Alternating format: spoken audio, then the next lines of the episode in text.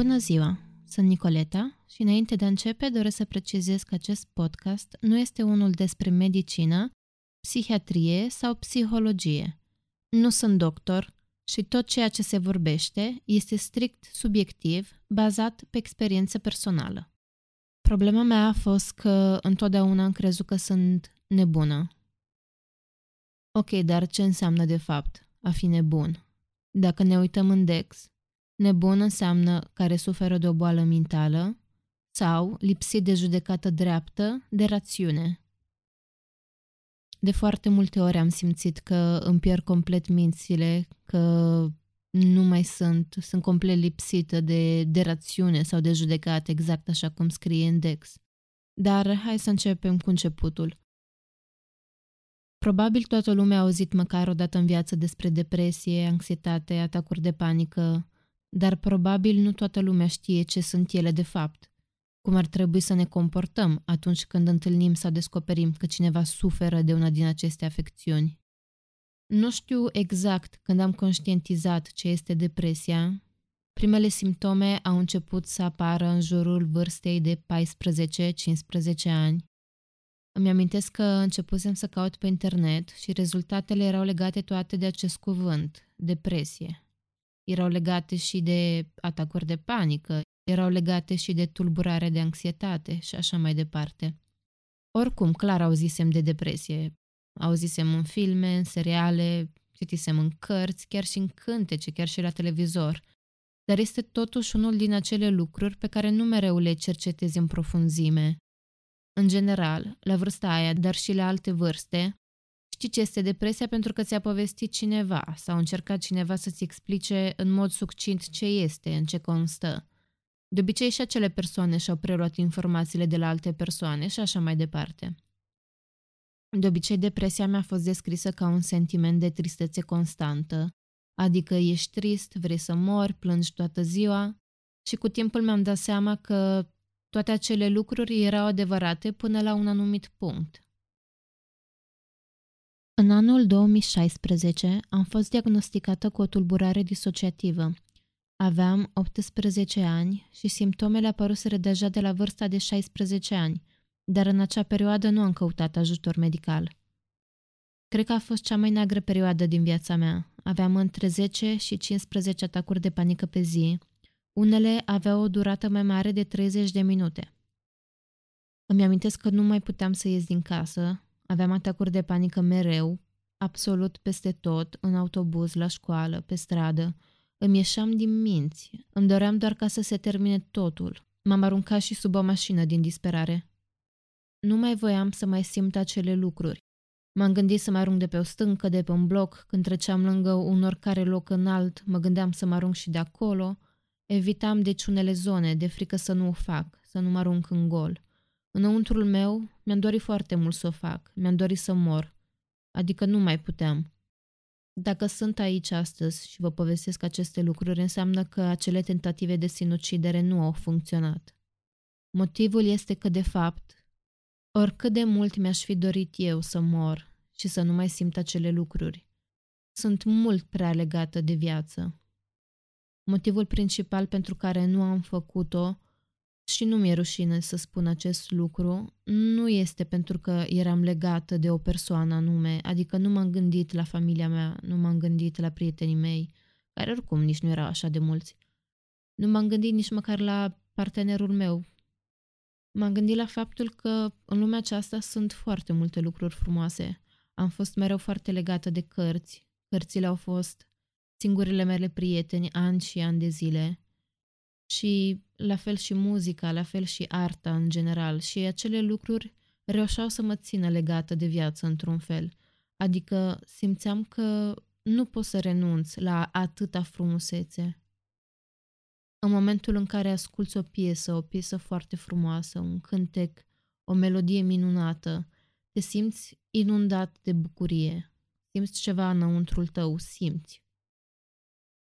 În momentul în care citești o carte frumoasă și între timp ce o citești, simți că îți vine să râzi, îți vine să plângi, te încordezi pentru că simți acea poveste, chiar o simți. Și nu vreau să renunț la toate acele sentimente minunate. În afară de atacuri de panică, aveam deci și episoade depresive destul de grave. Dormeam foarte mult, nu mâncam mai nimic, nu vorbeam cu nimeni, lumina mă obosea, îmi petreceam majoritatea zilelor pe întuneric și simțeam un gol imens în suflet și asta mă speria. Încă mă sperie. Îmi doream să simt orice, furie, tristețe, melancolie, orice, dar nu golul acela. Uitam lucruri, mereu uitam ceva, spuneam cuvinte de care nu mi-aminteam să le fi rostit vreodată. Eram chiar și ofensivă și nu mi-aminteam lucrul acesta. Mă uitam la mâinile mele și nu le recunoșteam, mă întrebam ale cui sunt mâinile alea. O luam complet razna, vedeam degete, vedeam o palmă, un dos de mână, dar nu știam ce cu mâna aia. Mă uitam în oglindă și preț de câteva secunde nu știam cine este în oglindă, nu înțelegeam dacă e femeie, dacă e bărbat, dacă este om, cine e persoana în oglindă. Normal că mă gândeam cu siguranță nu sunt eu, eu cum arătam. Și intram în panică, nu recunoșteam imaginea. O perioadă nu am mai știut să citesc. Luam în mână o carte și nu recunoșteam literele, cuvintele. Îmi amintesc că am plâns foarte mult în ziua aia.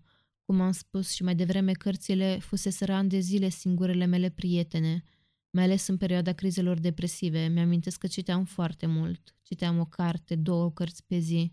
Erau, într-un fel, alinarea mea. Și acum nu mai puteam să mă folosesc de ele, de conținutul lor. A fost o durere foarte mare. Îmi fusese chiar... Uh, îmi fusese frică. Adică mă gândeam chiar în halul ăsta ai ajuns am crezut că voi fi internată sau că mă voi omorâ. Am crezut că eram nebună, că eram stricată, că eram bolnavă. Am decis până la urmă să mă duc la un specialist. Era martie 2016.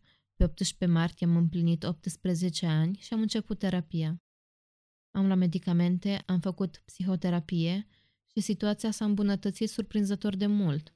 Chiar am crezut că nu mai aveam speranțe, dar doctorii m-au ajutat foarte mult și le voi fi recunoscătoare mereu. Mi-am ascuns boala foarte mult timp.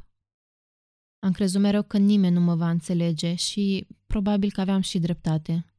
Doi ani de zile nu am mai fost la școală, pentru că atunci când mă duceam aveam atacuri de panică constante. Plus faptul că nu mai aveam randament școlar deloc. Școala era chiar ultimul meu gând și nici nu prea am avut ajutor din partea profesorilor.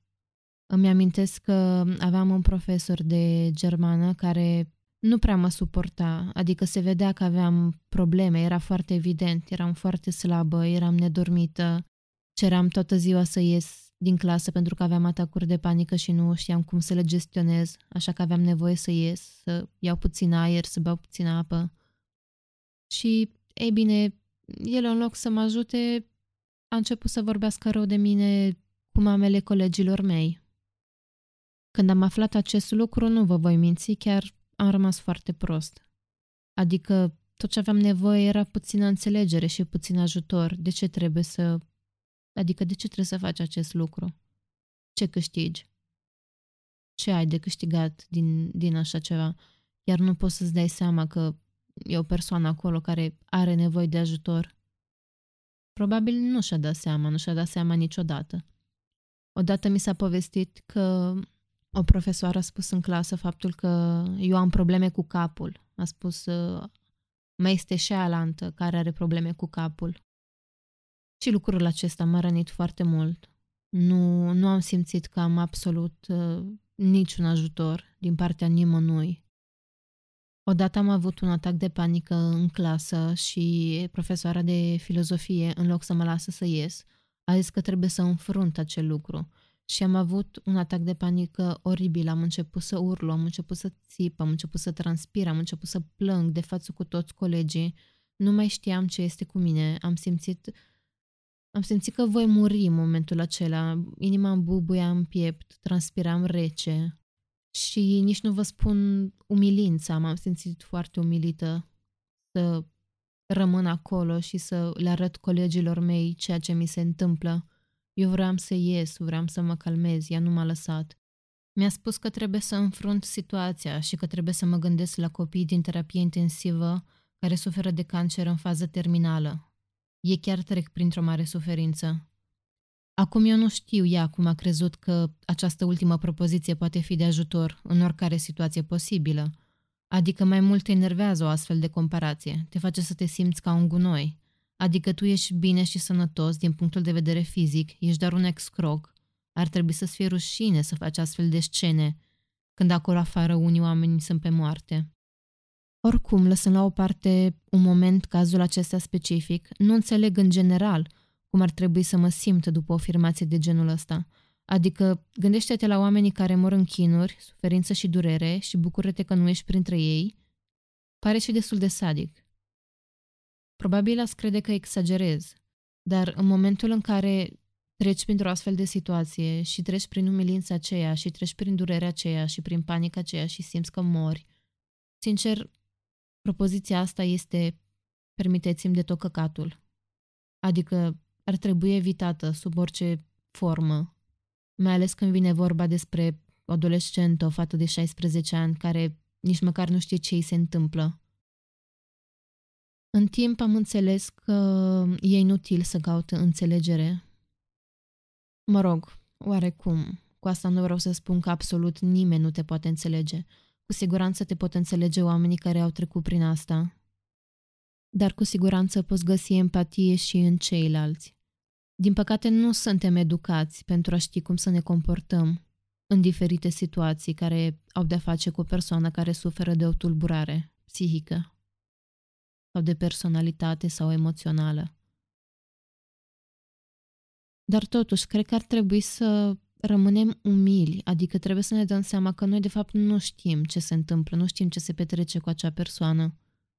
Și probabil, mai bine decât să spunem o prostie, ar fi mai ok să tacem din gură sau cel puțin să ascultăm, pentru că persoanele care suferă de depresie, care suferă de anxietate, care suferă de oricare tip de tulburări, câteodată vor doar să fie ascultate. Nu este necesar să dai un sfat. Nu este obligatoriu să dai un sfat, ci doar ascultă. De obicei, persoanele care suferă de anumite probleme nu prea sunt ascultate, deci le lipsește acest lucru. Și puteți face diferența în felul acesta, ascultând. O altă metodă prin care putem, mă rog, să trecem peste aceste lucruri este și să ne luăm puțin la mișto singuri. Adică să nu luăm chiar atât de în serios orice situație, orice chestie pe care o spun ceilalți. Trebuie să ne amintim că acea persoană nu știe, acea persoană nu a fost, nu a primit o educație în felul în care să știe cu ce te confrunți sau ce ar trebui să spună sau ce nu ar trebui să spună. Nu ne putem aștepta ca toată lumea să ne înțeleagă și nu putem pur și simplu să pocnim din degete și să ne așteptăm ca ceilalți să se schimbe. Este un proces lung, necesită mult timp și răbdare. Clar de undeva trebuie să pornească și noi putem contribui într-un fel sau altul la acest lucru. Am căutat mereu ajutor de la ceilalți, dar mi-am dat seama prea târziu că nu prea aveam ce să primesc. Chestia care mi-a fost spusă foarte des este nu te mai gândi. Eu acest nu te mai gândi nu prea îl înțeleg. Azi nu mă gândesc la asta, mâine nu mă gândesc la aia peste câțiva la ce să nu mă mai gândesc. O altă chestie pe care nu înțeleg este și discursul cu întoarce și celălalt obraz. Nu-l voi înțelege niciodată. Mi se pare că trăim toți într-o imensă disonanță cognitivă. Ne umplem gura în fiecare zi cu cuvinte de genul trebuie să luptăm pentru drepturile noastre, nu trebuie să ne lăsăm intimidați și așa mai departe, dar ne plângem toată ziua că lucrurile nu merg, că statul nu știu ce, că guvernul nu știu ce, că facultatea nu știu ce, că munca, că nimeni nu mă înțelege și așa mai departe și nu știu ce să fac.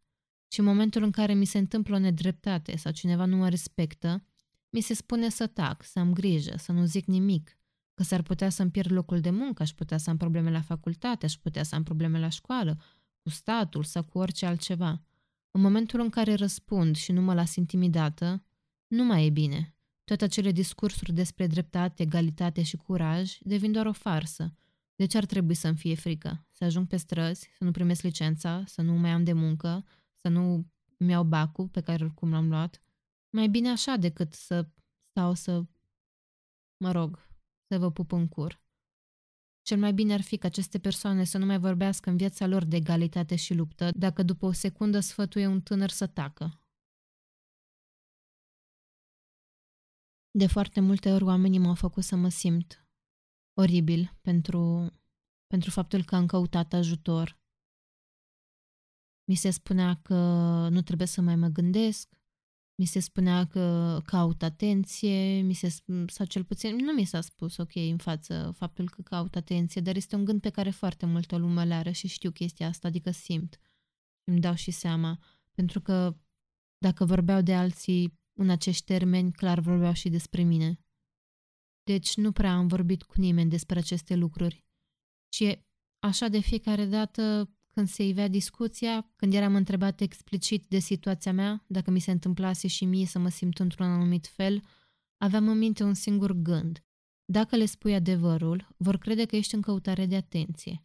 Așa că negam orice fel de problemă, spuneam mereu că totul e bine, sau dacă cedam și mă expuneam cătuși de puțin, înceream imediat scuze și specificam mereu că nu voiam ca alții să creadă că sunt în căutare de atenție sau că vreau să mă victimizez și încercam să minimizez mica mea confesiune. Spuneam că oricum e doar o perioadă, o să treacă, sunt doar puțin tristă, sunt puțin obosită, nu e nimic grav, se poate întâmpla oricui, știu că alții trec prin situații mai grave. Și uite așa am început să-mi neg singură dreptul de a vorbi și de a simți ceea ce simțeam. Într-o perioadă lumea mi-a fost chiar ostilă. Am avut ghinion, asta cred că am avut ghinion. Vreau oricum să cred că nu toată lumea a avut acest ghinion în viață, întâlnind acest fel de persoane. Dar pe atunci întorceam și celălalt obraz. În ziua de astăzi nu o mai fac, nu pot să mai întorc și celălalt obraz. Revenind la povestea noastră, din păcate eu nu am terminat terapia când ar fi trebuit să o termin. M-am lăsat de ea mai devreme. Și o perioadă mi-a fost mai bine, după câteva luni am început iar să am probleme, așa că m-am dus iar în terapie. Nu mai aveam disocieri sau amnezii, aveam probleme cu anxietatea și cu depresia. Dar și în cazul ăsta m-am lăsat iarăși de terapie mai devreme. Motivul a fost că am decis să mă mut în România, la București, și a trebuit să-mi caut aici un specialist cu care să-mi continui procesul de vindecare. Nu am făcut-o, nu am căutat pe nimeni timp de foarte multe luni. Am crezut că sunt mai bine, că nu mai am nimic, dar după o perioadă am simțit că ceva este neregulă. Am început iar să mă închid în mine, iar stăteam toată ziua pe întuneric. Îmi era frică să ies din casă și timp de șase luni nici nu prea am ieșit. Îmi comandam mâncare, îmi făceam cumpărăturile prin aplicații de curierat. Nu mai vorbeam cu absolut nimeni, nu răspundeam la telefon nici măcar mamei mele și am început să beau destul de mult. Am început să plâng aproape zilnic. Nici baie nu prea mai făceam. Într-un final, am decis să mă duc la un medic psihiatru și am fost diagnosticată cu tulburare afectivă de dispoziție. Practic, psihologul meu mi-a explicat că trauma nevindecată ia în timp diferite forme. O formă pe care a luat-o la început a fost acea de tulburare disociativă. Având în vedere că ea, la rădăcină, nu a fost vindecată, s-a transformat apoi în tulburare afectivă de dispoziție. Am început uh, oricum tratamentul, a fost mai bine, dar a trebuit să-l întrerup. Nu mai aveam bani pentru medicamente și nici pentru specialist. Așa că am mai stat o perioadă pe cont propriu. Am fost bine câteva luni de zile, dar acum sunt iar în terapie. De data aceasta intenția este de a continua până la capăt. Mă rog, acum am și totul decontat de către casa de asigurări, așa că mi-e mai bine. Dacă cineva care are probleme similare ascultă acest podcast, vă rog foarte frumos să nu faceți cum am făcut eu. Începeți terapia și duceți-o până la capăt. Este vorba despre sănătatea și bunăstarea voastră psihică. Puneți-vă mâinile unui specialist și nu abandonați terapia. Acest lucru face mai mult rău decât bine. Plus că dacă sunteți studenți, dacă sunteți elevi, puteți merge cu decontarea de la Casa Națională de Asigurări. Atâta este pentru acest episod. Data viitoare vom aprofunda subiectul spitalelor de psihiatrie și cum este atunci când nimeni nu te înțelege. Vă mulțumesc foarte mult și o zi bună!